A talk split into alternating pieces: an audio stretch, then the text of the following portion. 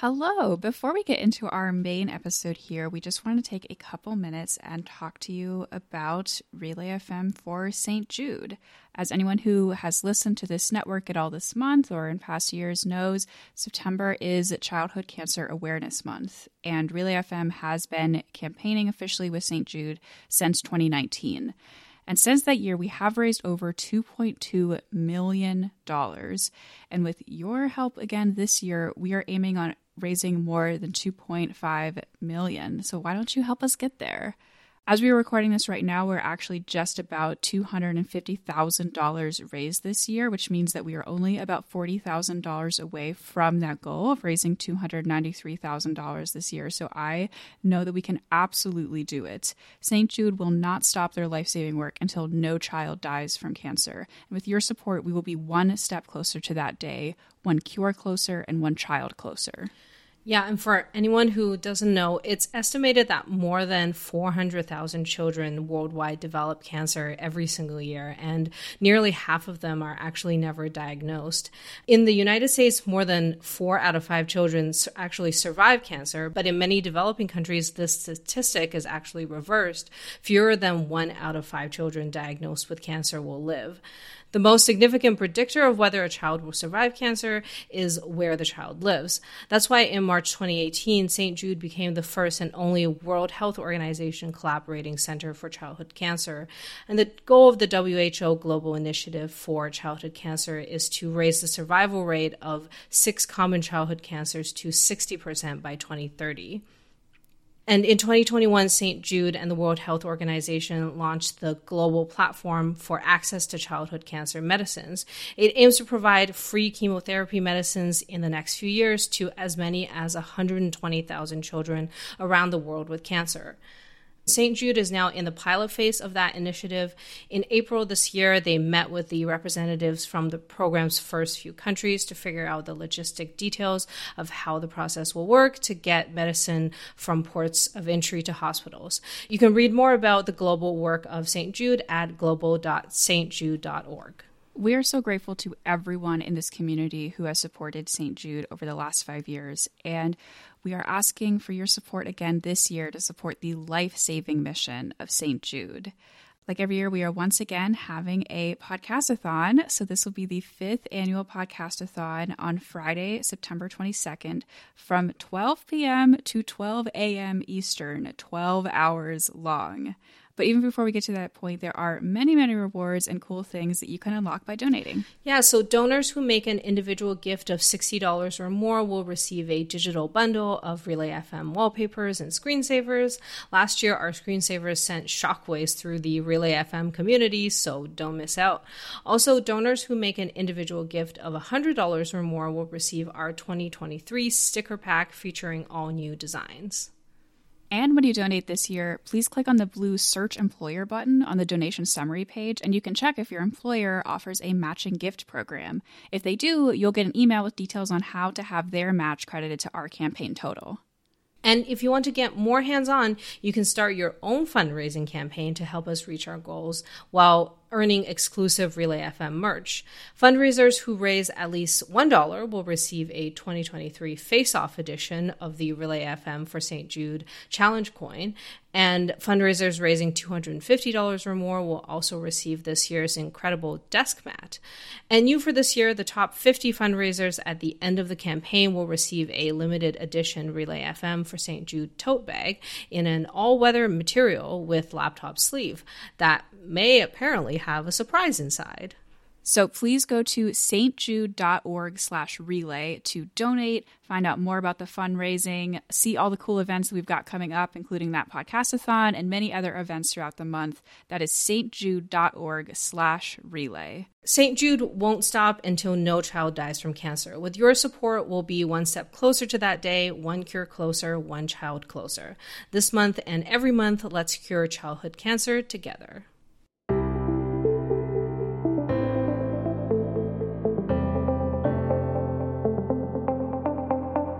Hello and welcome back to Pictorial on Relay FM. I'm Quinn Rose, and I didn't go to art school, but that doesn't stop me from learning all about art anyway. And I'm Betty. I also didn't go to art school, but that also doesn't stop me from learning all about art or architecture, apparently. But it's they're they're very interchangeable as as we will learn more about today. Uh, this is actually part two, uh, finishing up our conversation about the Venice Biennale Architecture Edition. Uh, so we're going to dive right into it. Yeah, so for anyone who missed last episode, um, if you want to go back and listen, I basically gave a overview of the history of the Venice Biennale Architecture Edition, uh, which started in around 1975 to 1980 ish, and then all the way up until today. And so last time I went over some of the highlights from previous years, and this time I'll be talking about some highlights from this year. So I think before I wasn't really able to go in depth into every year because otherwise it would have been a 10 hour podcast or more. But um, this time I'll be talking about the 2023. So I'll give a bit more information, talk about some of the pieces that I think are interesting. And then um, in the end, I have some questions, um, which we'll talk about later. Mm, and uh, you'll see why. Exciting. so, yeah. Okay. So this year, so this year's 2023, and um, so I think people know that, but uh, or this is the 2023 uh, 18th International Architecture Exhibition, and so I think I mentioned last time it's happening between uh, May 20th to November 26th it's going on in Venice, similar to the art uh, edition. There's multiple locations where you can see different kinds of exhibits. And this year, the um, the this year the chief curator is uh, this uh, person who is a educator and novelist. Her name is Lesley Lokko, and so she uh, has a brief on the website that's um, where she kind of she talks about some of the some of the themes of this year's tour but basically, she says uh, so architecture has a unique opportunity to put forward ambitious and create creative ideas to help us imagine a more equitable and op- optimistic future. And so this year's show, a lot of it is um, focused on like what architecture can do, but like uh, she in particular really wanted to focus on you know ideas of like um, creating like you know a better future uh, for our um, society um, and some some things have to do with the environment some things has to do with like inequities around the world so she's also um, the founder of the uh, African Futures Institute, uh, which uh, was estab- established in Ghana in 2020. And so the other aspect of this year's show is also focused on a lot of people who actually haven't really been represented in uh, the Venice Biennale regular or architecture edition. So there's a lot of lot more people from a diverse a variety of backgrounds around the world, and um, yeah, there's like an effort to show a variety of different perspectives. Uh, the show is oh, and then so the, the t- uh, the name, the theme of the exhibition is called Laboratory of the Future. Again, focusing on the future and how we can come up with solutions um, to solve like various problems around the globe that architecture can um, uh, address. Um, and then there it features um, 89 participants, and so half of them uh, of the 89 participants are either from Africa or the African diaspora and the gender balance this year is 50-50. I'm I wasn't able to verify if this was the first time that was the case, but I wouldn't be surprised if it was. Um, and um, it's also a younger um, average participation. So uh, the average age uh, used to be 43, but uh, now, or sorry, the average age used to be actually even higher, but is actually now 43. Um, and then some of the youngest participants are as young as like people in their early 20s.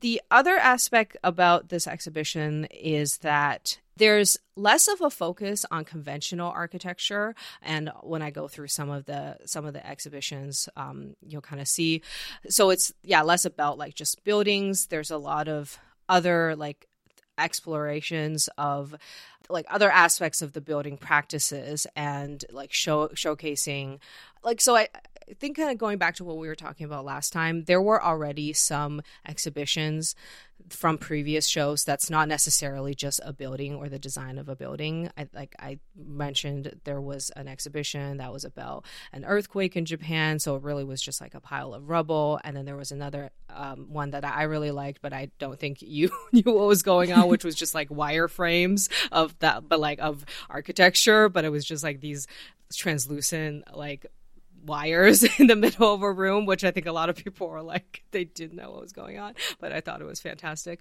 Um, yeah, so anyway, that's kind of the backdrop of of this year's exhibition. I mean, all the stuff that you were saying about you know this being like uh, younger entries and more uh, balanced entries, at least in gender. I mean, that makes a lot of sense with what you were talking about of the the theme and the goal of this year being like looking towards a brighter future and building, literally building a better future.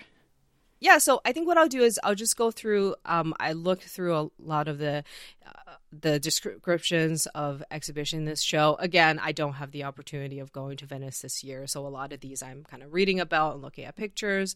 Um, and if I do ever get a chance to go, that would be awesome. We'll do an on location pictorial, but um, yeah. So, but I there are definitely a number of interesting works. But the first link I just dropped in there um, is actually, I heard about this particular piece actually through um, a speaker that came to my company uh, recently. So every couple of months we have um, we have this like speaker kind of lecture theory uh, lecture this lecture series where we invite like different people. Some people are like architects, but some people are just people in the community, um, just talking about like different types of design like issues and awareness um, and things like that. And this this speaker from a couple months ago was this woman named named mabel wilson um, and she actually in her talk um, which a lot of it is about like equity and uh, inclusion she actually mentioned that she had a piece in the venice biennale. And i was like oh wow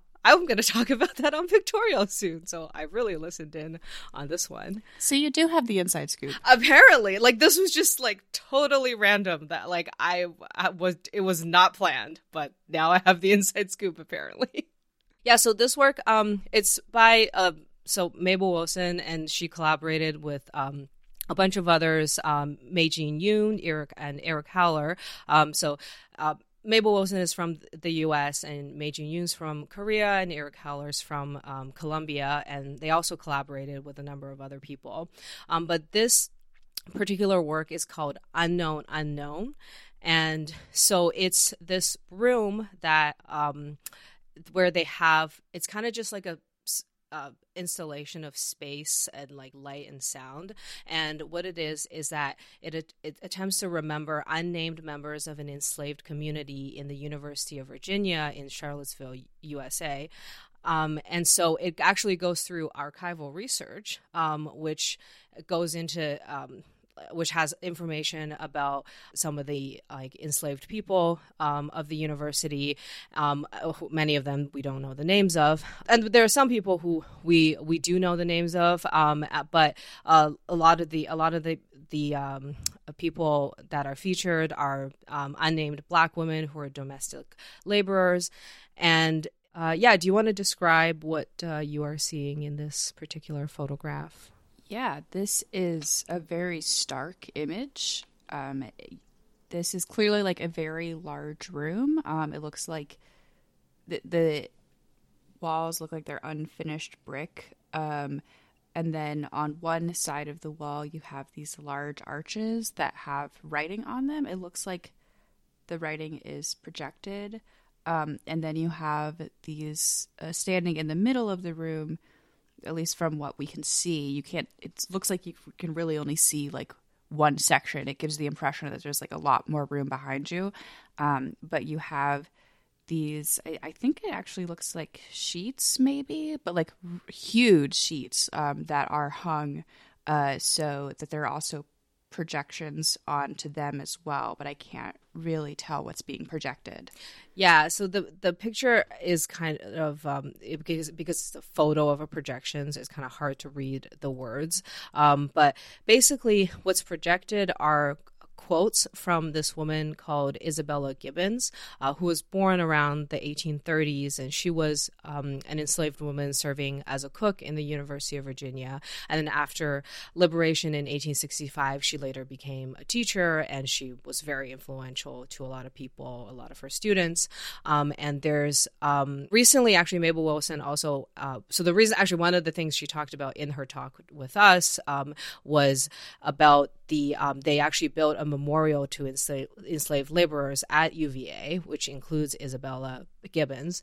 And so, what's projected are um, is a, a, quote of her um, basically describing some of her experiences um, being enslaved at the hands of uh, this uh, person called Professor William Barton Rogers, and she talked about like the violence, things like the whipping post, the auction block, and um, basically just these very violent scenes that are um, like really difficult to learn and read about, but are obviously important memories. Um, and so, yeah, so uh, it's interesting because I, I was like looking at the description of this um, exhibition and i'm like well if it's unknown and we don't know the names of a lot of the people then what are what's actually the words being projected and it turns out it's it was the words of um, isabella gibbons and so yeah um anyway, I, I, guess my first question to you is, what do you think of this? And Mike, I guess my second question is, like, what do you think of this as a part as um uh, something in an architecture exhibition? Yeah, well, I mean, this is beautiful. Like even just seeing the picture, there's there's an element of scale um, to this work that it clearly is, I would say, deeply overwhelming. Um, and that its intention is to be overwhelming because it is an unfathomable topic that we have to try to fathom. But uh, yeah, I was going to ask you about that and its choices and inclusion in an architecture because it is, you know, these are very large pieces where it looks like it's designed to be walked through um, as, which I guess is architecture, but also like I would not blink twice if I uh, walked into an art museum uh, and walked through this piece, um, and it was not presented in an architecture lens at all. So I'm very curious, like why, um, like what about this makes it specifically architecture? Like, was that the creator's decision, like, uh, or or is there like a specific uh, choice um, that is made to like where it falls in one biennale or another? Yeah, I mean, I think the answer to that is it probably depends on people's interpretation, but, uh, but personally, this is my interpretation. So the University of Virginia is an example of a this type of um, architecture actually in the U.S. that's very representative of um, like uh, architecture like architectural styles that's very prevalent in the the United States, and it essentially draws from a neoclassical European design style. But it actually a lot of it was pioneered by Thomas Jefferson, who was actually an architect and designed a lot of buildings in the University of Virginia. And I remember having to study a bunch of his buildings uh, when I was in school uh, the first time. Um, so far, this being in school the second time, I haven't studied his buildings yet, but I wouldn't be surprised if that comes up. Um, but yeah, so the so but the thing is, so the context it, of a lot of the stories um, of these laborers took place in the backdrop of this university of these campus buildings. For the longest time you know like my knowledge of this type of like neoclassical architecture you know it's it represented like or at least I've been told, like, you know, the United States and like democracy and like freedom and, you know, liberation. Meanwhile, the, for these people, uh, that, that probably isn't what this architecture reflects. And in fact, it is likely totally the opposite. So, this piece, I think, is in a way uh, like giving us a different lens and of understanding historically these architectural pieces and design styles and, and what it meant for different people. So that's why I think it's included in this particular um, like architecture exhibition. Yeah, no, that's a really good point about how it exists in conversation with what we might think of like as more traditional ideas of architecture. So I'll show you a few other pieces, um, and then and and this question will probably come up a few times um, about like you know what counts as architecture and then what counts as something that you know is it makes sense in an ex in a exhibition or um, biennale that features uh, architectural works. Um, so this next work uh, or a series of works is actually so this is from one of the national the national pavilions and it's from the Brazil pavilion and so this one um, actually won the golden lion for best national participation which we mentioned last time was is like you know um, their awards and this is like the best in show of a particular category. And the name of this pavilions is called terra which um, means earth. And so most of these uh, pieces that you see photos of are like furniture pieces um, made out of like rammed earth or like earth materials and in fact the flooring of this exhibition is also made out of rammed earth. Um, and it was curated by um, architectural designers uh, Gabriela, Gabriela de Matos and architect uh, Paulo uh, Tavares. And so they talked about um, like the the reason for choosing this material to present is to talk about like the significance of the land and earth and how um, it's deeply rooted in like narratives of nation uh, of national formation and representation in Brazil and and just like how this material has shaped their national identity. And, so yeah and then it, it, also for a lot of people like uh, the earth material has this ancestral connection um, which isn't just unique to people of Brazil. There's like uh, internationally there's a there's actually like a huge uh, history among a lot of different cultures of building with like raw earth materials. And the reason I brought bring this up is actually um, to, date, to date, my most successful YouTube video is a video about using dirt or like to make buildings.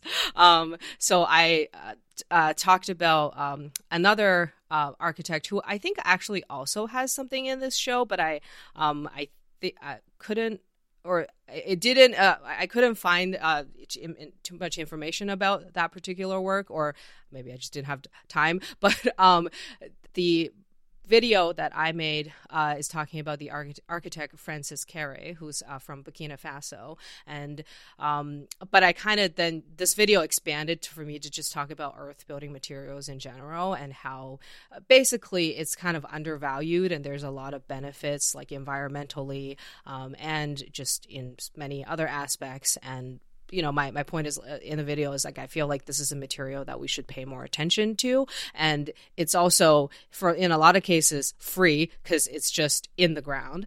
Um, and um, it, it can also possibly be a solution to like affordable housing and such. Um, but yeah so personally for me that this is very special because you know i made a whole video about it and, and people seem to like it. Um, and and I think it's like an important material to to consider. Um, so and so this one is you know more in line with a traditional um, like architecture uh, or, or, it has more to, of a connection to architecture because it's literally talking about um, a material. But the way it's presented is not like the, these are designs of some buildings. It was they're just these like kind of furniture pieces and like a floor um, that's that's made of earth. I really like this. Um, I think people who are going to fancy art shows should be confronted with dirt more often. yeah. Just in general, yeah. um, but also like this is such a this is such an interesting approach and such an interesting way to sort of comment on so many different topics and bring them together and like the whole uh the whole overall theme of like being in direct connection to like indigenous traditions um, and bringing that like that that through line of architecture all the way to the present um, i think is so important. Like there's always this false narrative of like indigenous history is just history and it's like not part of the present which is just a, a myth that is perpetuated. Um, and so yeah and so especially like bringing this on to one of like the top international stages for this kind of thing and saying like let's take this really seriously um, because this has a lot to offer and it is something that has a lot of value in this present moment. Because, like, God knows the earth is not doing that great. And so anything that we can do to like one be in connection with it and to understand it better, um, and to use knowledge and techniques um, to you know create better buildings, that is really important stuff. Yeah, for sure. And in the context also of Brazil, which is home to the Amazon forest, mm. like it, it's so vitally important um, for us to pay attention and eh, ensure that it survives, which, uh, you know, I won't get into it in this podcast, that there's a lot of um, problems with. So, yeah. And for, uh, for me, like personally working in the architecture industry, like just over the years learning about how the work we do is actually responsible for 40% or more uh, depending on how you like what studies you look at um, of global emissions. And like just me us creating one building that is like carbon neutral or as responsible as we can make it can make a significant impact. So yeah like i'm personally like really interested in these types of like materials and just like thoughts and like you said it's not a lot of the solutions are there. Indigenous people have like found these solutions thousands of years ago. We just chose to ignore it. It's not like we need some fancy new like green technology that costs like a bajillion dollars to solve these issues. We just need to like actually learn from people who have been doing it for thousands of years. If i ever had the money to build a house could i hire you to design the house for me Oh yeah, I mean totally, of course. Yeah. Okay, I, great. I would I would be happy to. You know, I just yeah. was just like that's not related to the Venice Biennale. But I was just oh, thinking, no. you know, you gotta get these you you you uh you know designing sustainable buildings and making sure that like every things that you work on like have that little bit of impact on it at a time um, can really end up making a big impact over time um, and i was like wow i wish betty could design my house I'm like, well, I, am here. You know, I, you know, I'm, yeah, like definitely. I'm. Uh, let me know. Let me know when when you uh gonna move into that house, and uh, well, we'll we can talk. okay, perfect. Yeah, awesome. Um, yeah, so the next link it's the Latvia Pavilion, and um, yeah, I think uh, if you click on the link, there's a bunch of pictures on that page. You'll see of this installation. Um, would you like to describe for the listeners what you see in here? This is adorable. yeah. It they the headline says the Pavilion of Latvia presents a supermarket of architectural ideas. And it sure does. It literally it looks like a little supermarket, but everything is really bright and colorful. Um, and there are all these uh, sort of like billboards kind of on the top of the shelves that have um, questions and things on them. It is all a very a little um, it's it's very of the now in terms of graphic design, which is like I like this style of graphic design where it's really bright and there's these bold shapes. Um, but it, you could definitely tell it's like wow, this looks like a website. yeah, uh, it's very definitely like um, of a trendy graphic design style. Um, but the supermarket aspect is really cool. And our does every single product in here have? Is it like it is all different stuff on them? That is so elaborate. Yeah. So apparently this is a supermarket but the products on the shelves are not necessarily what you would find in a in a typical supermarket and so what is on there are 506 products, but each of them was an idea that was presented in one of the exhibitions within the last 10 architecture biennales. So it's basically a supermarket featuring past Venice Biennale projects. So some of the stuff I talked about in the last episode might be like somewhere on these shelves right now. Yeah, and then I think it allows visitors to interact with the products because um, there's a apparently a voting system for them to um, like I guess I don't know vote on their favorite projects and I'm I'm assuming that's them grabbing the show the product and checking it out. I'm not exactly sure how they're voting on it, but that would be cool if that's how they do it. Um, like you said, like it, this is fun. This is they're presenting architecture projects or mostly from previous shows, um, but this is a supermarket. And as somebody who actually has designed supermarkets, that definitely is architecture. Um, but I will say, like, like you said, it's the design here is more so probably graphics rather than like you know a typical supermarket. Um, but still, graphic design is a part of design.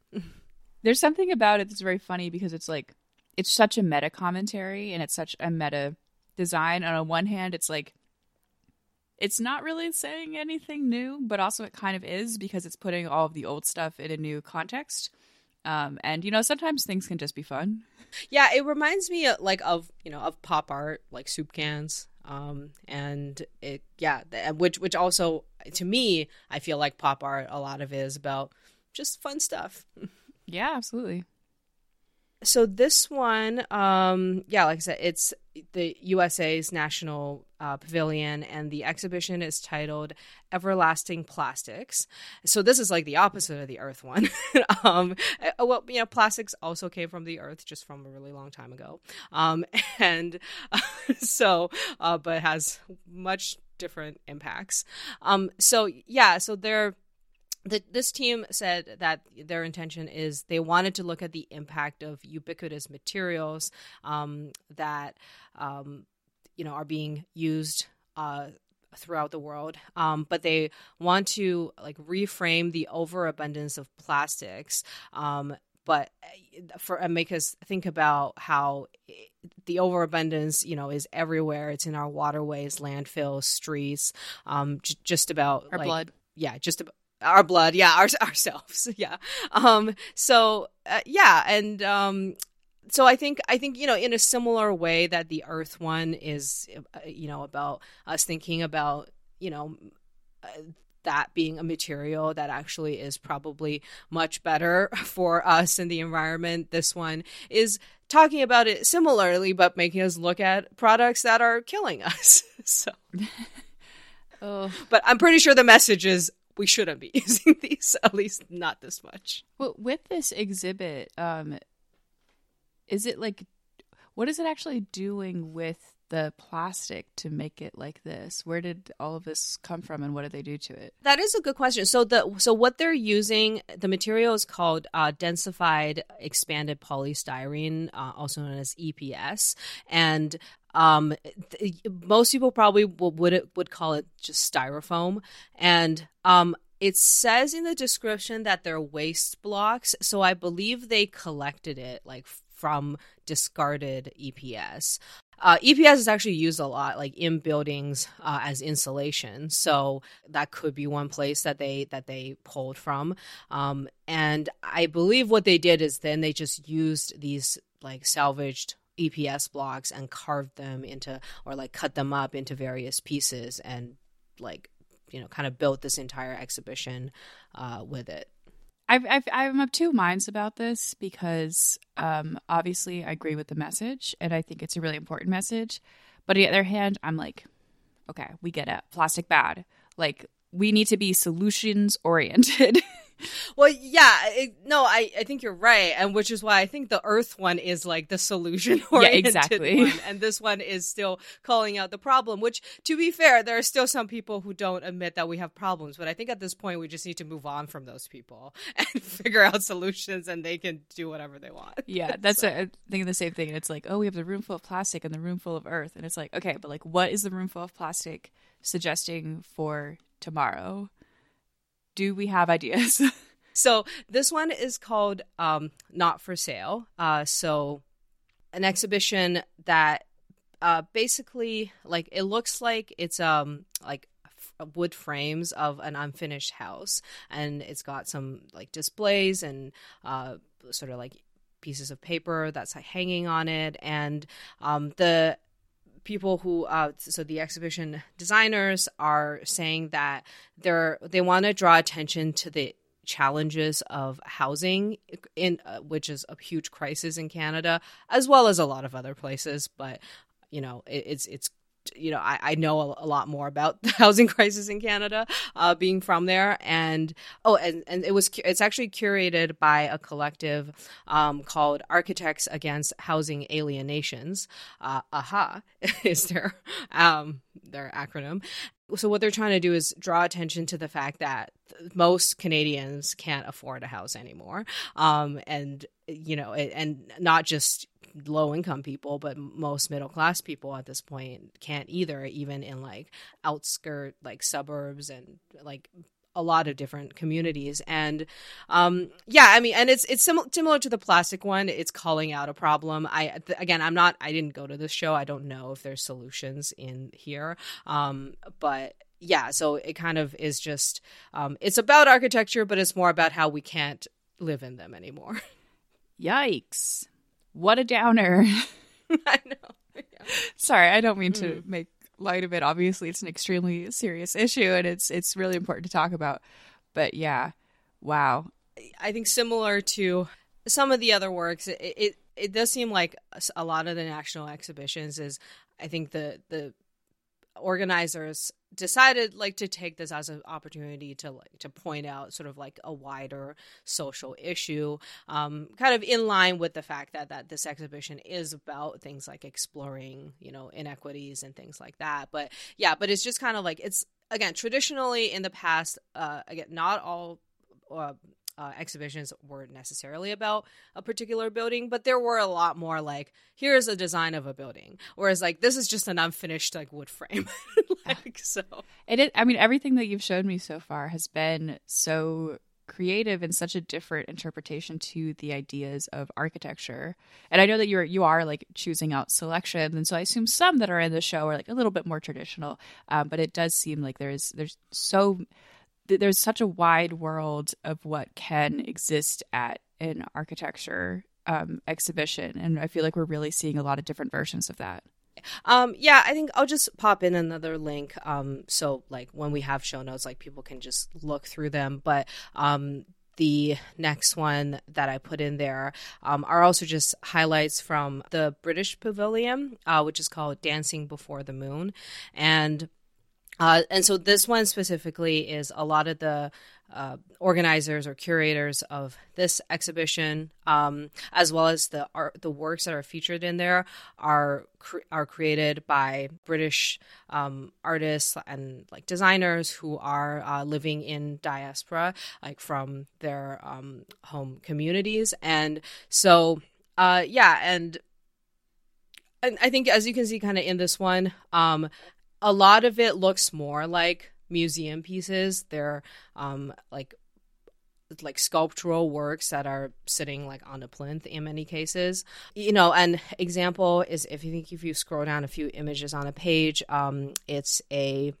artwork that gets the blue one that looks like there's a piece of clothing that's like painted in like this kind of like rustic looking like blue color i want to say. Um, uh, so it's by uh, the artist uh, Sandra Poulson and um, she wanted to just like highlight like different like the socioeconomic implications of like outdoor cleaning kind of talking about like the status and the type of people who take on this type of work. Um, so again like this one i think is an example one of those that similar to before is like how much does this have to do with architecture I'm not totally sure. So like in a way it's kind of like art uh, the, the way I view it is, you know, like I design buildings for a living. And but for me it's not about the buildings. It's about the people who live in them or work in them or like uh, go to the hospital in them. Um like again like i don't personally think this is a huge stretch but i i can understand how someone is like this is an artwork. So it, I, it does seem like the line is a bit blurry. Yeah, yeah. So that kind of like so leads me to sort of the final thing I did want to talk about, which is um so there was an article that was written by uh, this architect called uh, Patrik Schumacher. I'm sorry, not really an article. It's actually more of a Facebook rant. Um, but the the link I give you is in the article about his Facebook rant. But um, and, and I think there is a link to his rant in there. But he uh, so Patrik Schumacher is he's a um, a, a German architect who's based in uh, the U- uh, the UK. He's in London, and he is actually the principal uh, architect of Zaha Hadid Architects. And so, um, have you heard of Zaha Hadid? I have not. Okay, yeah. So she was, um, I would say, like when she was alive, she was probably like one of the most, if like not like the most um like famous architect in the world at the time. Um but yeah so she um passed away in 2016 and he uh, took over as the principal architect. And he was um her like you know sort of business partner and co-designer for many years. And uh, so you know kind of him taking over one of the most famous architecture companies in the world like he is now also you know somebody who's pretty well known and established and have has a lot of followers, I guess. He basically said this show is ridiculous like or i'm paraphrasing but so but he or what he specifically said was he thinks it's an anti-architectural biennale um he says that these national pavilions refuse to show the works of architects and is like so he thinks there's barely any architects. There's maybe only like one exhibition that he came across that he thinks actually has like some architecture and i think it was like some i think it was in the chinese pavilion um but other than that he's just saying that like this is this is has not this has nothing to do with architecture anymore um but like in addition to that he is he actually says what we are witnessing here is the discursive self annihilation of the discipline. Um, he criticized all of the European national exhibitions, specifically the British one. Uh, and, oh, and then he uh, says the German pavilion is just piles of construction material. And again, I think that was also another one I was going to mention, but it also you know, it is also uh, the German pavilion talks about um, kind of like sustainability and construction waste as well. Um, and yeah, so but he's like, it's just a pile of construction material, which in a way, he's not wrong. Um, and he says, What does this tell us? He says he thinks this tells us that there's no noteworthy architecture in Germany, France, etc., or anywhere in the world, and or specifically to these nations who presented works that aren't of traditional architects. And he says, Is the design and construction of buildings only an occasion for bad conscience? Is this bad conscience, the motive force behind the refusal um, to display any contemporary architecture whatsoever. he says, Is my conception of architecture as a discipline too narrow if I expect to see architectural design in an architecture biennale? And then he says, I don't think so. so, anyway, I, what is what do you think of his his critique? I have several immediate thoughts. I'm going to start with the really petty ones. So, they include his headshot in this article, and I can't help but feel that they are doing that as a roast. Like there is no They probably are. There is no reason to include a picture of this man's face in this, but they just put a giant picture of him in the middle. And like there's nothing wrong with him, but there is like he's just some guy, you know? like fundamentally when you look at him you're like that's just some guy. And I feel like that's why they did that. So just so you know, this is the face that is saying these words. Um, which is so funny. And also, I cl- he has I, a very awkward smile in that picture. Yeah, it's I I have to assume there are better pictures of him out there also. But again, like it's not, I'm not saying he's ugly. I'm just saying he's just some guy. um, and I know that I'm I'm I know he's very successful architect or whatever, but people who get it get it. They know they know what I mean. um, but I also was like, oh wait, where exactly did he say this again? And I was like, oh, it was a Facebook post. That's interesting because I was I wasn't sure like because sometimes people just sort of like say things kind of offhand and you're like mm, what are we doing here? But there's a lot of quotes and i'm like was this in an interview? No it was on a little essay he wrote on his facebook page. And so i clicked on the facebook post just to see. It's so long and i'm like get a life my dude. Yeah. Shouldn't you be maybe if you did more architecture instead of spending your time writing facebook essays we wouldn't be in this position. But then i scrolled down and like out of the three top comments one of them is like let's do come on my podcast to talk about this. And other one's like, I actually talked to ChatGPT about uh, criticisms of the Biennale, and I'm like, I, you know, I feel like with these, this is the content on Facebook. But by the way, this is the, these are the Facebook comments, and this is just like when these when this is the reaction, and he's like at, he's like positively engaging with these comments. Also, when this is the reaction that you are garnering, it just like makes me distrust you. yeah. Anyway, those are those are my petty thoughts. Um, my actual response to what he says. I mean, I guess I guess I kind of already had a response. I said it's just like maybe get a life. I don't know. Um, it feels like he's he has he has an idea of what architecture is and how it should be presented at exhibitions such as this, and like you know, I am not an expert in this field and I'm not here to say that he is wrong, but I'm also I just don't think that he can say he is right either because it is something that is subjective. And I think that my impression and my understanding of this is that the Biennale is uh, talking about architecture as an art form. And this year it was pretty experimental in using architecture in conversations with other forms of art and like really pushing the boundaries of what that can be. And if he doesn't like that, that's fine. He doesn't have to like it. But I don't think he is the authority on what is architecture or not. No one is. Well, exactly. Um, for a little bit of context, uh, Patrik Schumacher, this is not the first time he posted a Facebook oh, of course. rant.